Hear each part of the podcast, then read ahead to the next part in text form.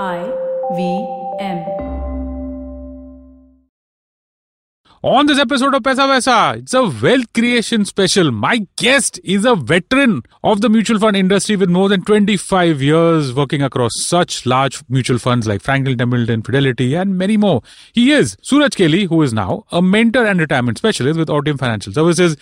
We're going to talk about his three seed theory of wealth creation. We're going to talk about retirement planning. We're going to talk about a lot of other stuff and watch out for the specific advice that he has to give you. All of that coming up next on this episode of Paisa Vaisa.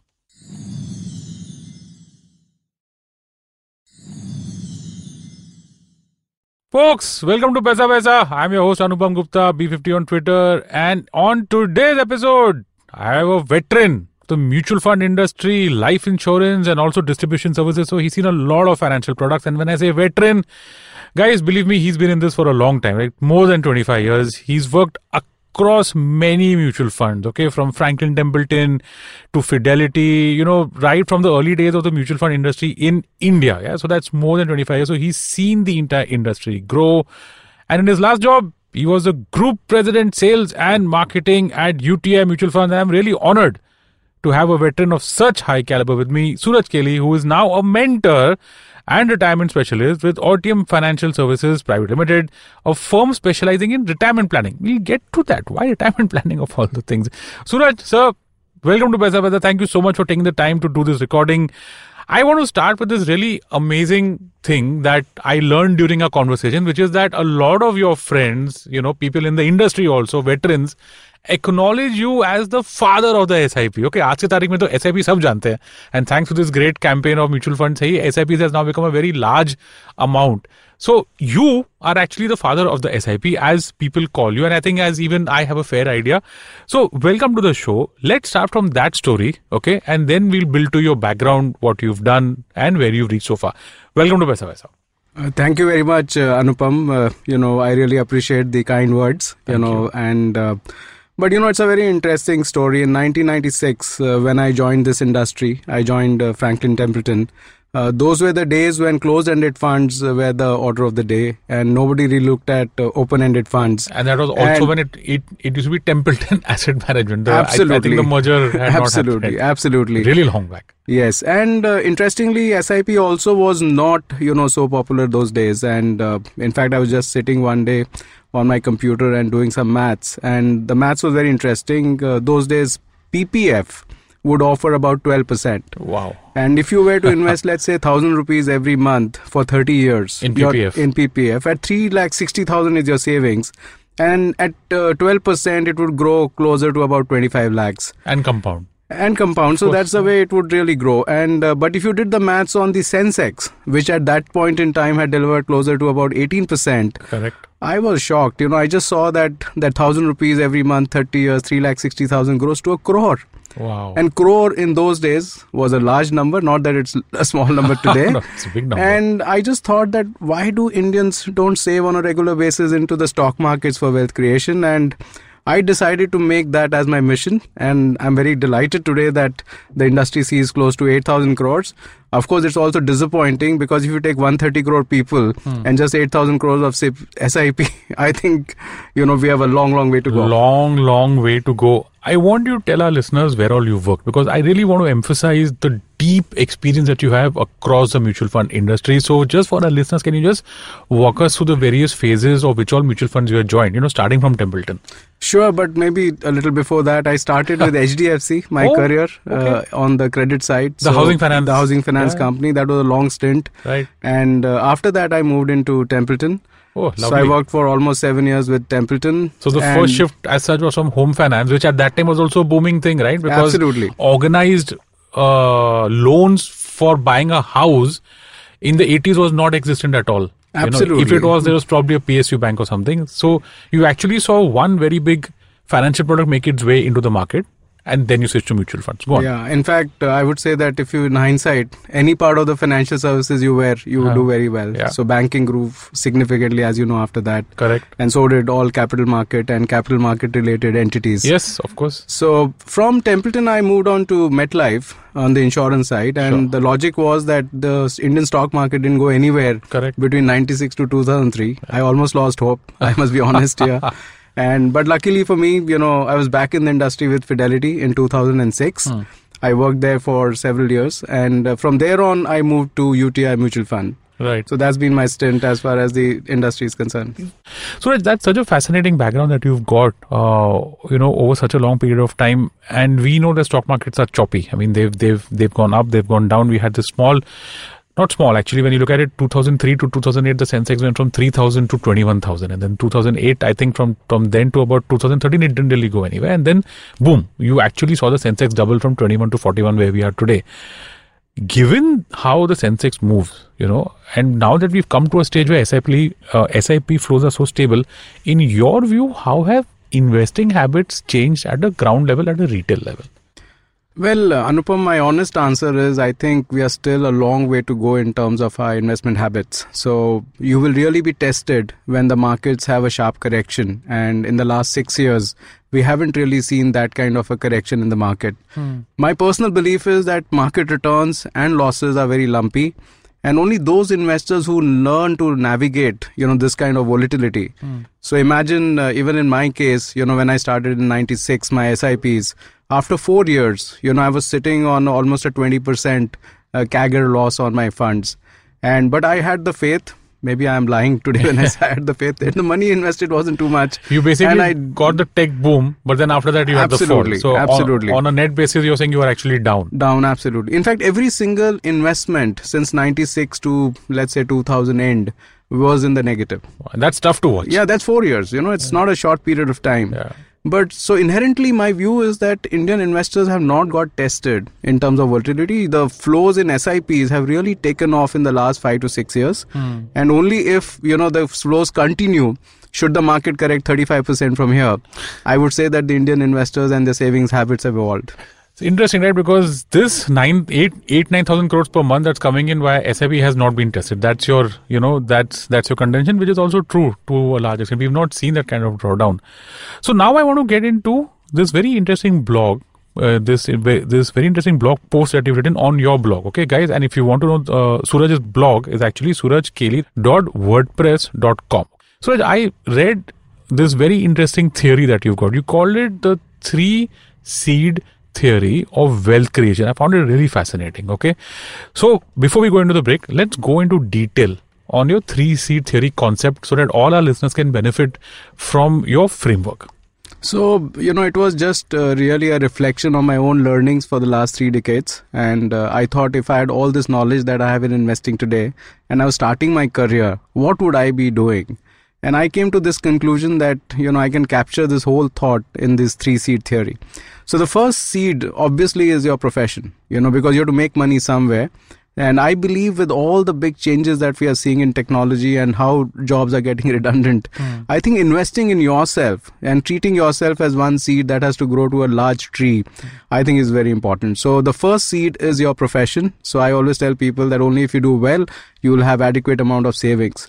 Now, interestingly, what do you do with your savings is a big question mark. And many of us tend to, you know, take very conservative approaches to it. So my view is that yes, you know, you may want to, the services of experts. So the second step is to, you know, look at, let's say, mutual funds as the seed, you know, where you say, okay, I'll take the benefit of all the experts in the industry and then, you know, start saving with a longer term view in point. So the point here again is that seed needs to grow to a tree Yep. Right? So many of us you know cut it off very quickly. In fact we don't even let it be a sapling.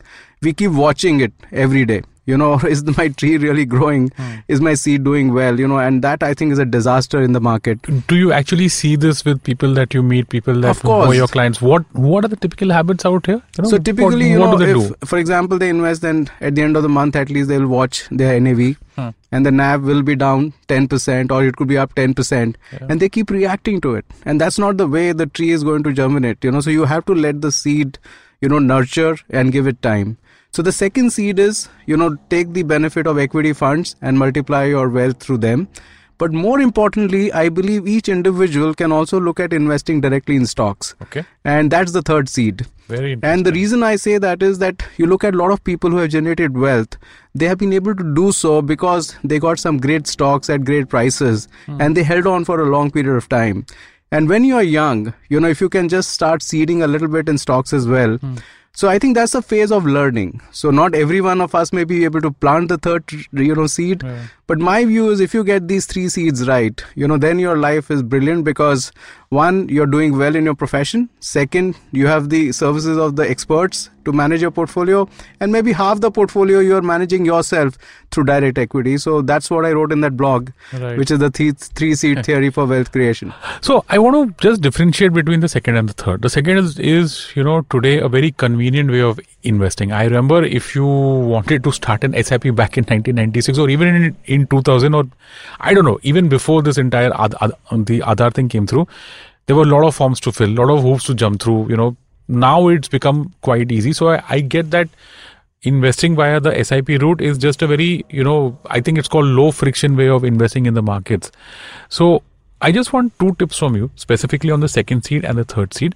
What kind of a framework or what kind of an approach should you have for A, investing in mutual funds, okay, and B, investing in direct equity? Yeah, I think Anupam, that's a great question. I'm glad that you asked it because uh, many times when you look at mutual funds, you know, you believe you can buy anything and you'll make money. And answer is no. So I would say that many investors can choose to invest in index funds, but why start with index funds? You know, I think it's a better thought to say, okay, can I really beat the indices? Hmm. And if you fail to do so, maybe then you revert to indices.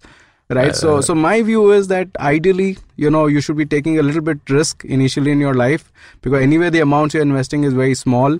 And I would recommend actually mid and small caps to start with, you know, very contrary to what most people believe. It is contrary. Uh, Yeah. because people believe get used to the volatility of the market and i'll give you the worst of periods 2008 9 Right. the large cap indices dropped 60% so by being in large cap did you really escape the volatility the answer is no mid and small dropped 70% so it's okay or if you lost 60 versus 70 it doesn't really make a difference Huh.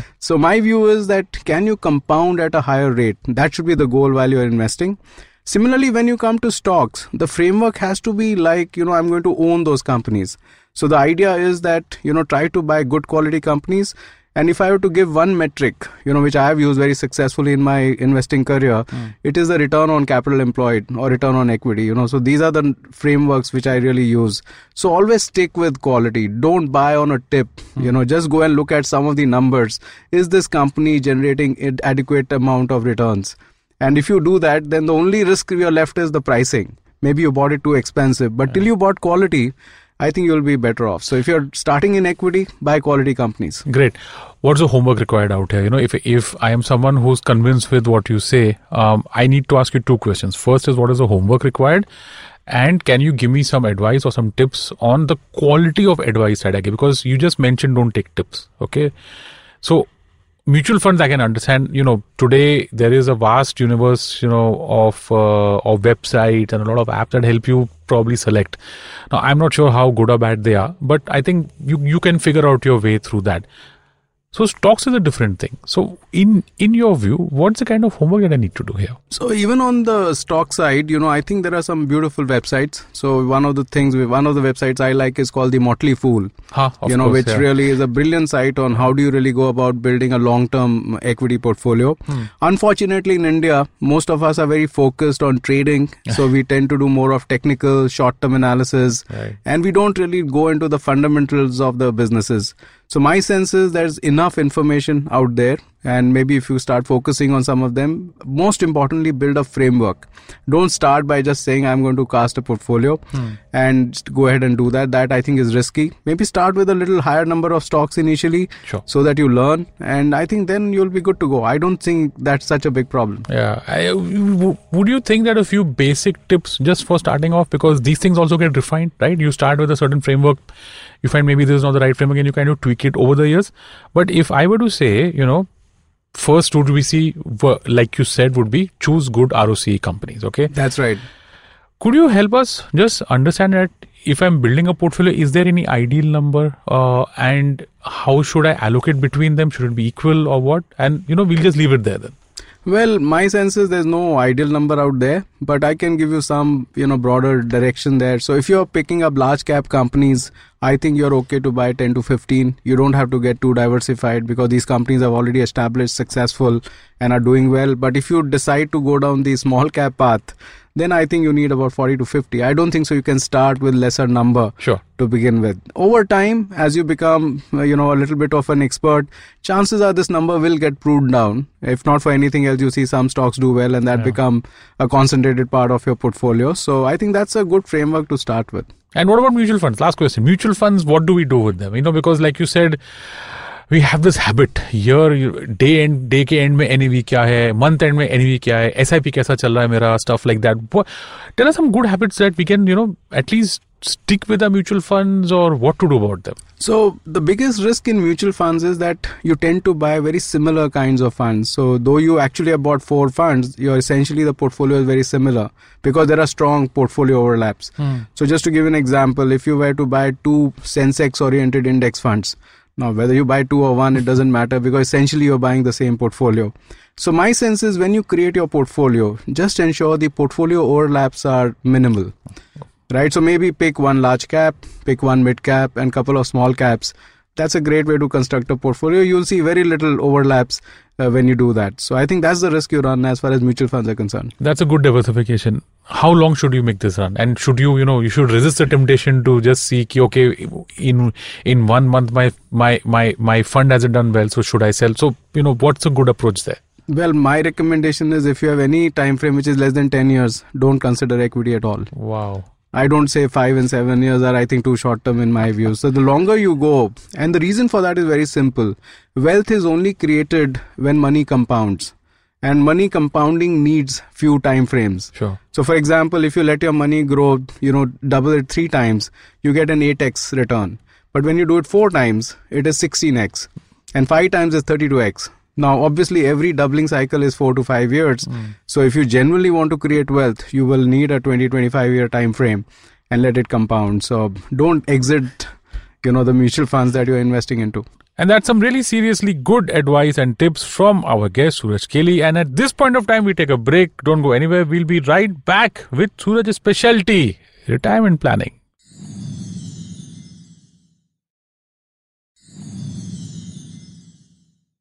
And welcome back on this wealth creation special with Suraj Kaeley, who is a mentor and a retirement specialist with Ortium Financial Services. On the first part of this episode, we spoke about the three seed theory for wealth creation and also specific advice on how to create a mutual fund portfolio and how to choose stocks in this part of our episode. We're going to talk about Suraj's specialty. Sir, आप मुझे ये बताइए कि you the mutual fund industry. They started with this entire mutual fund sahi hai campaign. People started SIPs. Then you had PMS, you had AF. So you had so many financial products in so many areas to choose from. आपने retirement क्यों चुना of all the things, retirement somehow seems to me some, you know, for, for someone like me, you know, probably in his late 40s, 50s, and has to now figure out, okay, after 65, what, what should I do? So I want to start with that. There's some background as to why retirement planning and why you think it's so important that you actually set up a business on it. Well, that's uh, another interesting question, and you know, just to be you know reflecting on why I started with retirement. Uh, so India is a young country, so it's very obvious for every one of us to focus on retirement savings and savings, you know, for the longer term. So it's very natural for somebody to look at the young audience, tell them do an SIP, start saving, and grow your wealth. But equally important is if you look at the size of our country, the population which is over 45 years, 50 years, and as time goes by, we're going to have a very sizable chunk of population which is you know going to retire. And my observation is that most of us create our portfolios you know in a in a manner like creating a house which is built at different points in time. Because your money flows happen at different points in time. So as a result as you're closer to retirement your portfolio is a big mess. Hmm. So most of the portfolios i've reviewed would have 50 to 60 investments you know they don't even have an idea about you know how much should be in equity how much in debt and that started to concern me a lot but more importantly you know as i researched on this subject you know i think there are three aspects of investing which really came out, and that's the reason I decided to really focus on retirement as a subject. The first is there is a very silent revolution going on called longevity. So we are going to live much longer than probably our parents, and you see that your parents have lived much longer than your grandparents. So, so just to give you another statistic here, 50% of children born today in the US are expected to live till 107 years. 107. 107. right? Unimaginable. Unimaginable right so, now. Maybe so the first thing I realize is that most of us underestimate the number of years we are going to live. And my simple answer there is, you know, add another 10, 15 years to it. Wow. You know, that's the way you should think about it. So if you say 80 is what you're going to live till, I think you th- should plan till 95. So that's the starting point of the journey. The second is we don't even know how much are we going to spend on a monthly basis on retirement. And that again is a very interesting factor because on one hand, certain expenses go down. You don't need to buy too many shoes and clothes because you're not going not going to office. Maybe your commute time goes down. But what about medical expenses? Right. what about you know travel and leisure so so it's very difficult to estimate you know 10 years before that event mm. 15 years before the event that how much money would i really need on retirement and i believe you should do a zero based budgeting start with a number and refine it as you go along you know and i think you'll get a good feel and control Sure. of what those numbers are all about. The third is, you know, you obviously invest this money in some financial assets and you make some inherent assumptions about what kind of returns you're going to generate. Mm. So, so my generation, last 20 years, you know, has seen equities deliver, let's say 15%. Had I bought real estate, we made a lot of money in it as well, despite the current slowdown. If you bought gold, you made money in that as well. Gold has rallied from 3,000 rupees per 10 grams to now about 39,000 rupees 40,000. 10 yeah. grams. So, so wherever you invested, you made money. So my basic belief is investment returns are going to be far lower over the next two decades. And if you start building plans for a shorter period of time with over exaggerated assumptions and no clue of your expenses, you know, God help you. Wow. Yeah, that's dangerous. Okay, so now let's get into specific advice for our listeners, okay? Because you've given these three factors. I would kind of call them guiding posts that keep these three things in mind. That you know you're going to be living longer, the kind of investments that you do, the returns that you're building into your focus, all that. Let's get into the specific advice across age groups, okay? Because obviously, as you age, your plan should change. Okay, so I, do, I don't know if you have a differentiation, but the differentiation that I typically follow is someone who's starting his career to a point where someone has a family, okay, uh, to the point where you're closer to retirement, you know, where you're kind of, and I think this roughly matches like 25 years and maybe 35, 40 years, and then maybe at 50, 55. So I don't know if you have this age classification, we can, you know, just help our listeners with that journey. Yeah, so though every situation is unique, but uh, you know, I think it's a great classification to use because that's how people think about it. So, so let's assume if you're in your 20s, Yes. Now, nobody in the 20s is thinking about retirement, right? Absolutely. They are thinking about where do they get the next Apple phone from, the latest launch which is happening, or the best shoe that they want. They want experiences. They are trying to really live their life uh, to the fullest.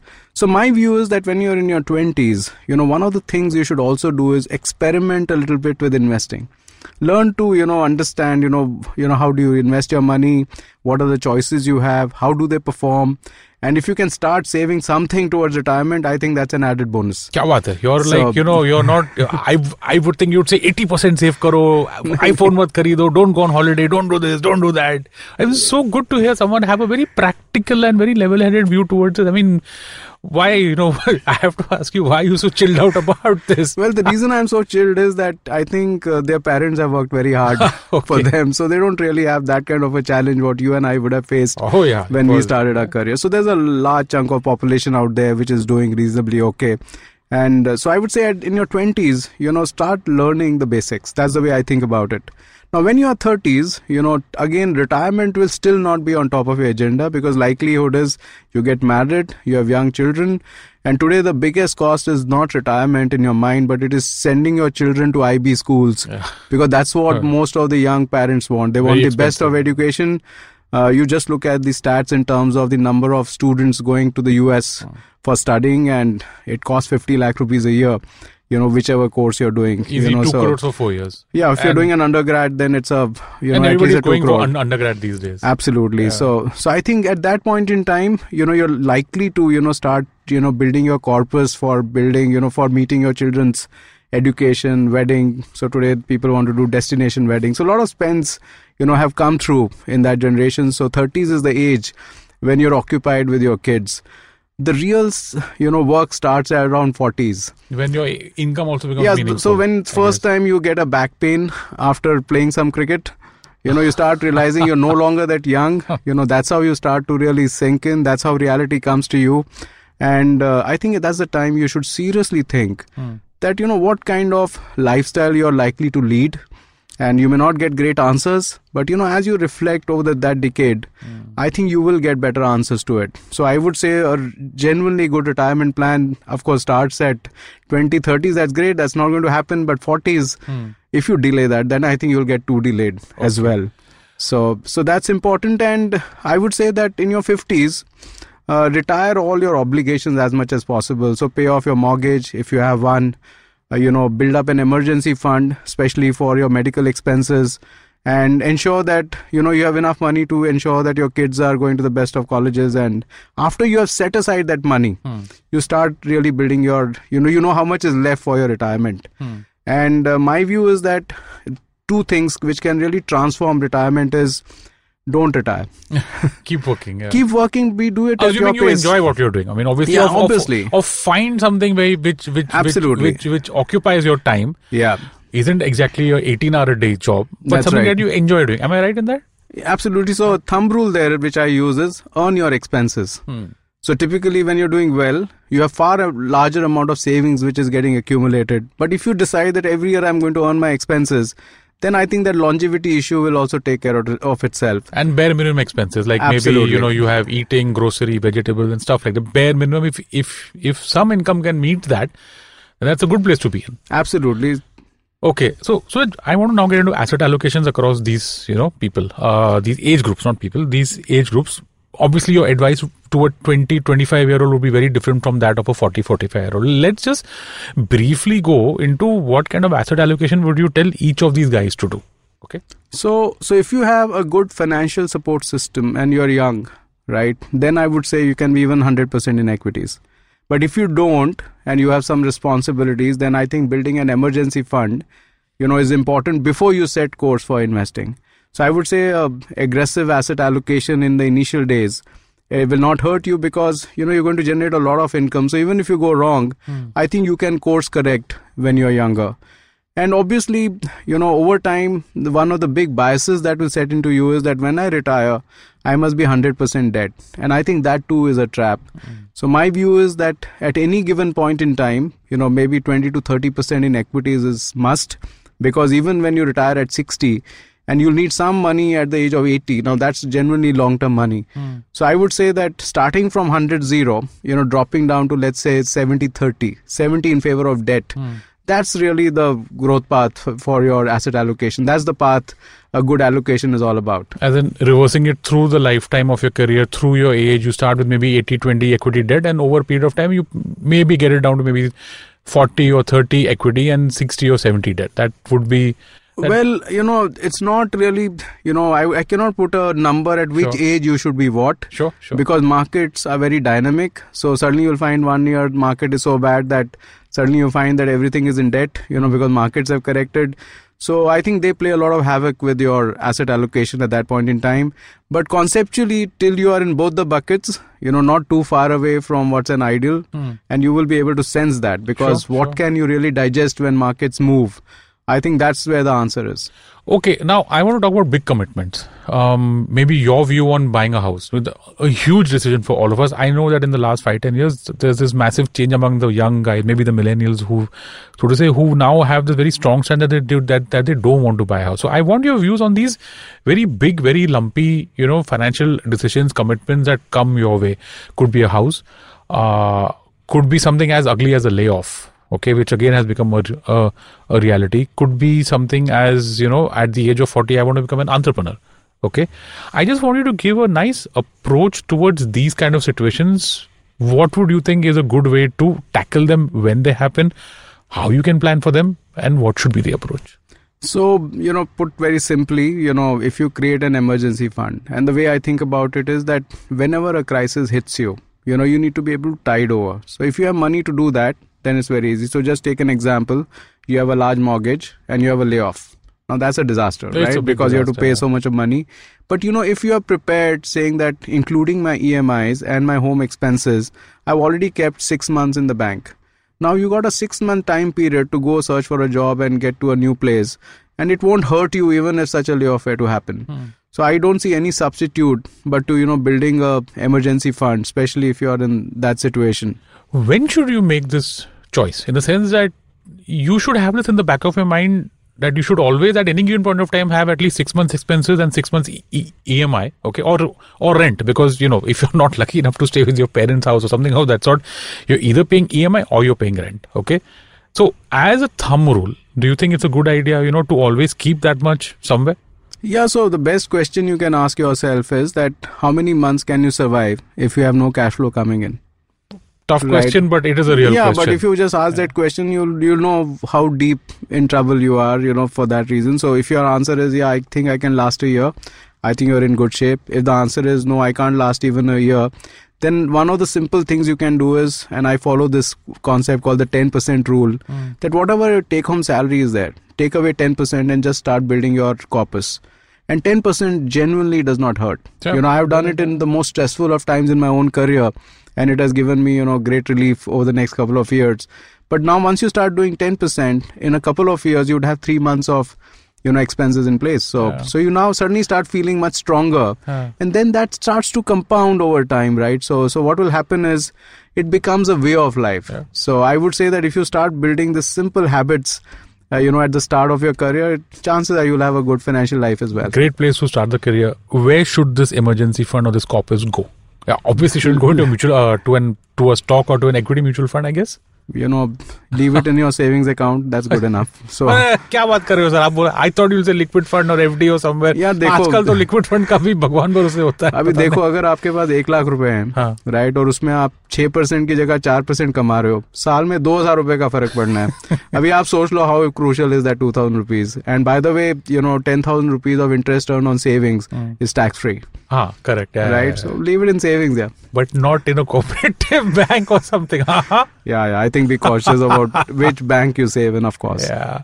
Okay, folks, uh, we are at the last part of our show. Uh, sir, tell us about the work that you do. What services do you offer, and how can our listeners reach out to you? Let's talk well, the simplest way to reach me is, uh, you know, log on to www.ortiumfin.com. That's you and, spell it uh, O R T I U M. Yeah, O R T I U M F I N dot com. Sure. Right, and I think you can you know reach out very easily through that. And what all do you offer? I mean, if some, you know, if our if our listeners go to your site, or you know, what what specific services do you offer out there? I mean, there is mentoring, which I think is absolutely fantastic. It's a very valuable service. Someone like you with that kind of deep experience, my God, you can really, you know, you can really make a difference. So, just you know, just a few things about that. Well, I think most importantly, we want to give you frameworks. You know, and and because I feel that retirement, you know, is a great framework to begin with. Because imagine if you can take care of your retirement, you would have taken care of everything along the path, right? So, so I think the whole focus is to help people understand their own finances, and then you know invest as they want. So, most importantly, you know, think about it uh, from a conceptual framework, you know, in terms of what is really required at that point in time uh, if you have too many surpluses then you know i think how do you invest your money right? That becomes really the important framework. And if you have shortfalls then how do you save that money and where you should be investing? Mm. that becomes fairly important. So we just keep it very simple. We don't really overcomplicate it and try to you know give people a sense of comfort. Ki mm. look it, it's not bura hal life i think life will go on pretty well. I always get get scared when I go to a nutritionist or when I go to a doctor and he'll tell me, boss, abhi tumhara sab mithai mithai ban, ye khana ban, wo khana ban.